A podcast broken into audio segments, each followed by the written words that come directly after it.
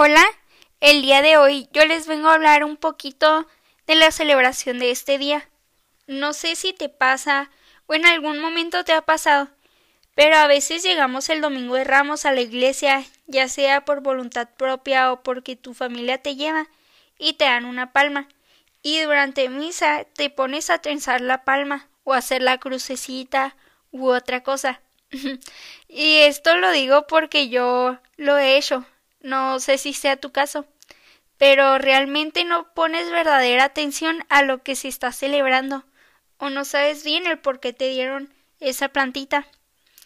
Durante el transcurso de este camino cuaresmal hemos podido escuchar y meditar algunos de los evangelios, esto ya sea de manera presencial o virtual, y se nos han ido remarcando algunas cosas importantes, como son que no solo de pan vive el hombre, que a veces no escuchamos a Jesús porque tenemos demasiado ruido, entre otras cosas.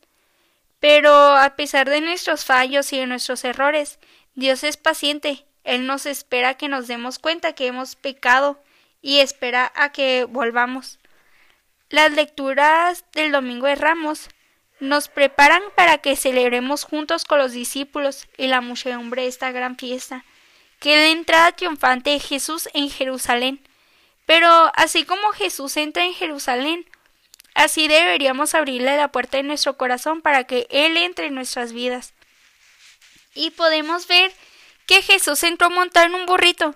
Bien pudo haber entrado en un caballo de guerra como los que usaban los generales de la época, pero entró en este animal que era usado como el símbolo de la paz, de la mansedumbre y de la humildad. Jesús era aclamado con palmas y ramas de la naturaleza no con armas, ni escudos, ni lanzas. Quiero que pongas esta imagen en tu mente. El Mesías de Dios Todopoderoso, solamente reverenciado con ramas de árboles y mantos de gente sencilla. Él vino y puso de cabeza muchas ideas y preconceptos que se tenían en su tiempo. Y es que podemos ver que el reinado de Jesús no se sostiene con violencia, o con dinero, o con influencias.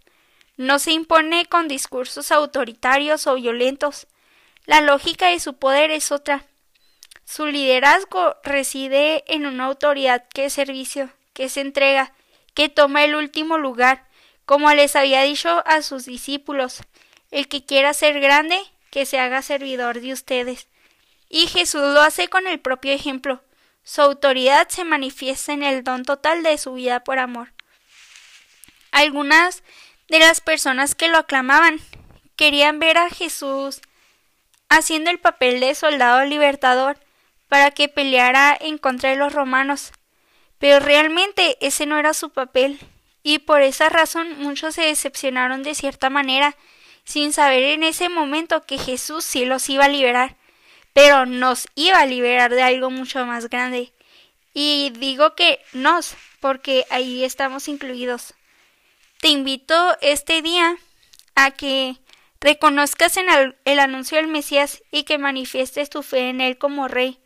Y no te estoy hablando de un rey terrenal, sino que Jesús proclama un reino muy distinto, un reino de amor, un reino celestial, un reino tan poderoso que no es de este mundo. Es por eso que decimos que Jesús es rey de reyes.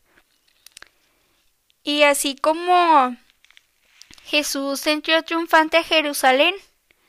Podemos pedirle que entre triunfante a nuestra propia vida, venciendo todo pecado, para que realmente podamos ser un reflejo de Él en nuestra forma de ser y de actuar, y poder dar a los demás amor.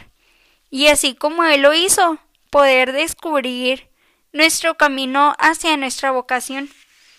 Y a veces cuando escuchamos esta palabra, Viene a nuestra mente la imagen de los sacerdotes, de las religiosas, de los consagrados, y ahí está el primer error, el cual es muy común, y es pensar que la vocación es solo para los que se consagran.